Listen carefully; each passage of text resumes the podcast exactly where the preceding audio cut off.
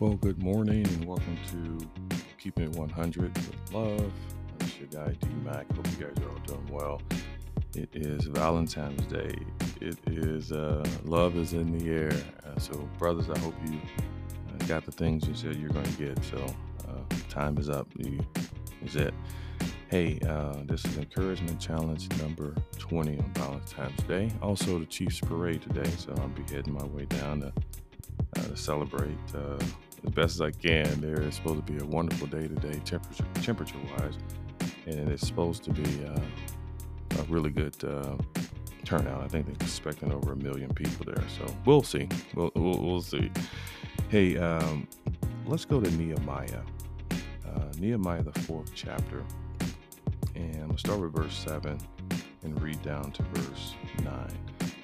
It says, "But when Sanballat and Tobias and the Arabs and the Amorites and the Ashdodites heard that the repairing of the walls of Jerusalem was going forward and that the breaches were beginning to be closed, they were very angry. And they all plotted together to come and fight against Jerusalem and to cause confusion in it. Verse 9 And we prayed to our God and set a guard as a protection against them day and night. So the context of, of this is um, Nehemiah, who is a cupbearer, is um, given a charge. He sees the, the, plight of his people and he wants to go rebuild the walls. He was granted permission to do that. And going forward to rebuild the walls, he began to face opposition. So if you read Nehemiah, you could go back, you'll be able to see, you know, why he was downcasted. And the king asked him what's going on, and he told him, and he gave him permission to go rebuild the wall, which was really something that, uh, since the uh, Jews were in captivity, it would have just been unthinkable, really, to a king to have someone to say, "Hey, we're going to allow your walls to be back fortified after we tore them down." And the king allowed it. Uh, Nehemiah was in a place of position where he could go to the king, and the king granted it. And so that's just something that, right there in itself, is extraordinary. And a lot of times, God puts us in positions as well for us to go and make requests, and uh, especially on behalf of uh, God's people and not knowing what the outcome is going to be. Esther did the same thing, right? You go and you make that request, but it was granted.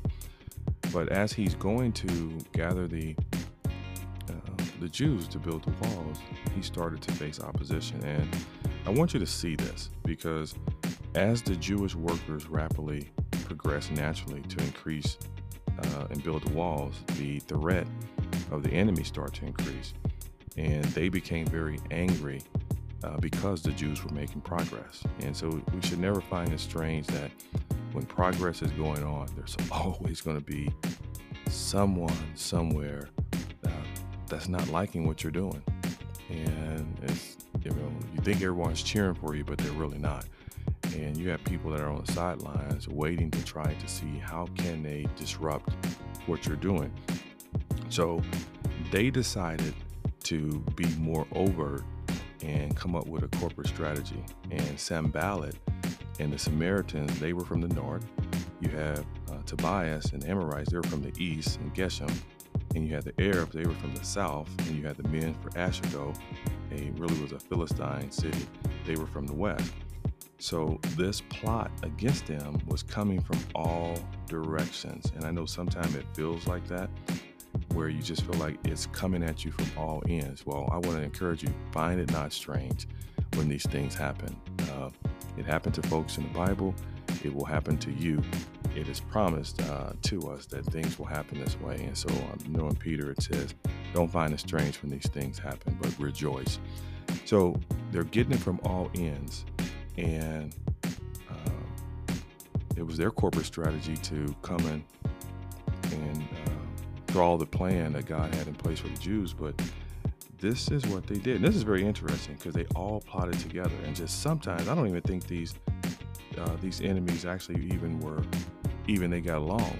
They didn't got get along with each other. But it's some about when you're trying to do right the right thing. You see enemies of enemies get together to try to mess up what you got going on. And so they all plot together to come against Jerusalem uh, from every which way. But here's something that even when that happens, verse 9 shows up, and this is where I want to encourage you. So if you're feeling that way on your job, remember we were doing some community groups probably a couple months ago, and there was somebody in my group uh, talking about um, when they go to work, they just feel like it's they're they're on attack.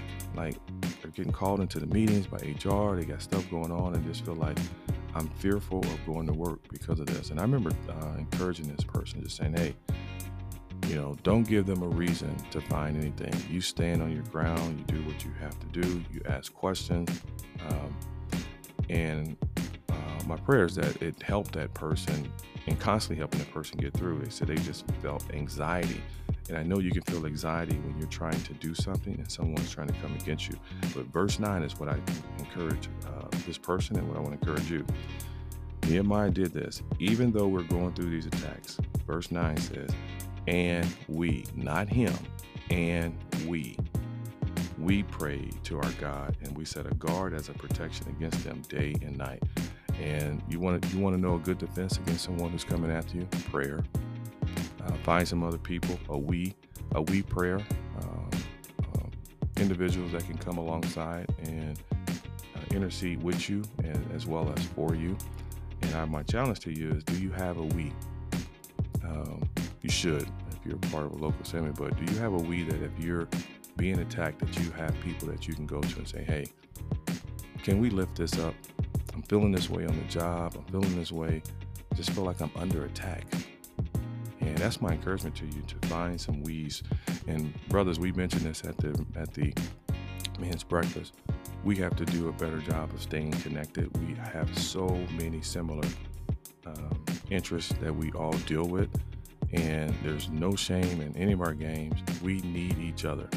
And women, you guys do a wonderful job of staying connected we're the ones that's more standoffish because the enemy tends to make us think that no one is going through what you're going through, no one understands you, and that's a lie. There is nothing new uh, under the sun that has not already been done. And so we need each other. My encouragement to you as I close is that let's make sure it's we and do not um, do not get to a point where you feel like uh, you can do this by yourself. That's what I want to say. Let's pray. God, thank you for showing us that even in the midst of opposition, that we have uh, each other, and most importantly, we have uh, you. Uh, God, this is um, what we need right now. And I pray for if anyone's feeling like they're under attack, whether it's um, we know this is a spiritual warfare, so we're always under attack somehow, some way, some fashion. But I pray that uh, we can run to each other and we can actually lift up our concerns, our cares uh, to you. And it's only because of you that we'll be able to be able to uh, have victory. Thank you for Nehemiah. Thank you for allowing him to stay steadfast and to persevere even in the midst of attacks coming from every single direction. Uh, the good news is that the wall did get built and the gaps did get closed because of you. God, we're thankful for that. And we ask this all in the name of Christ. Amen. You guys take care.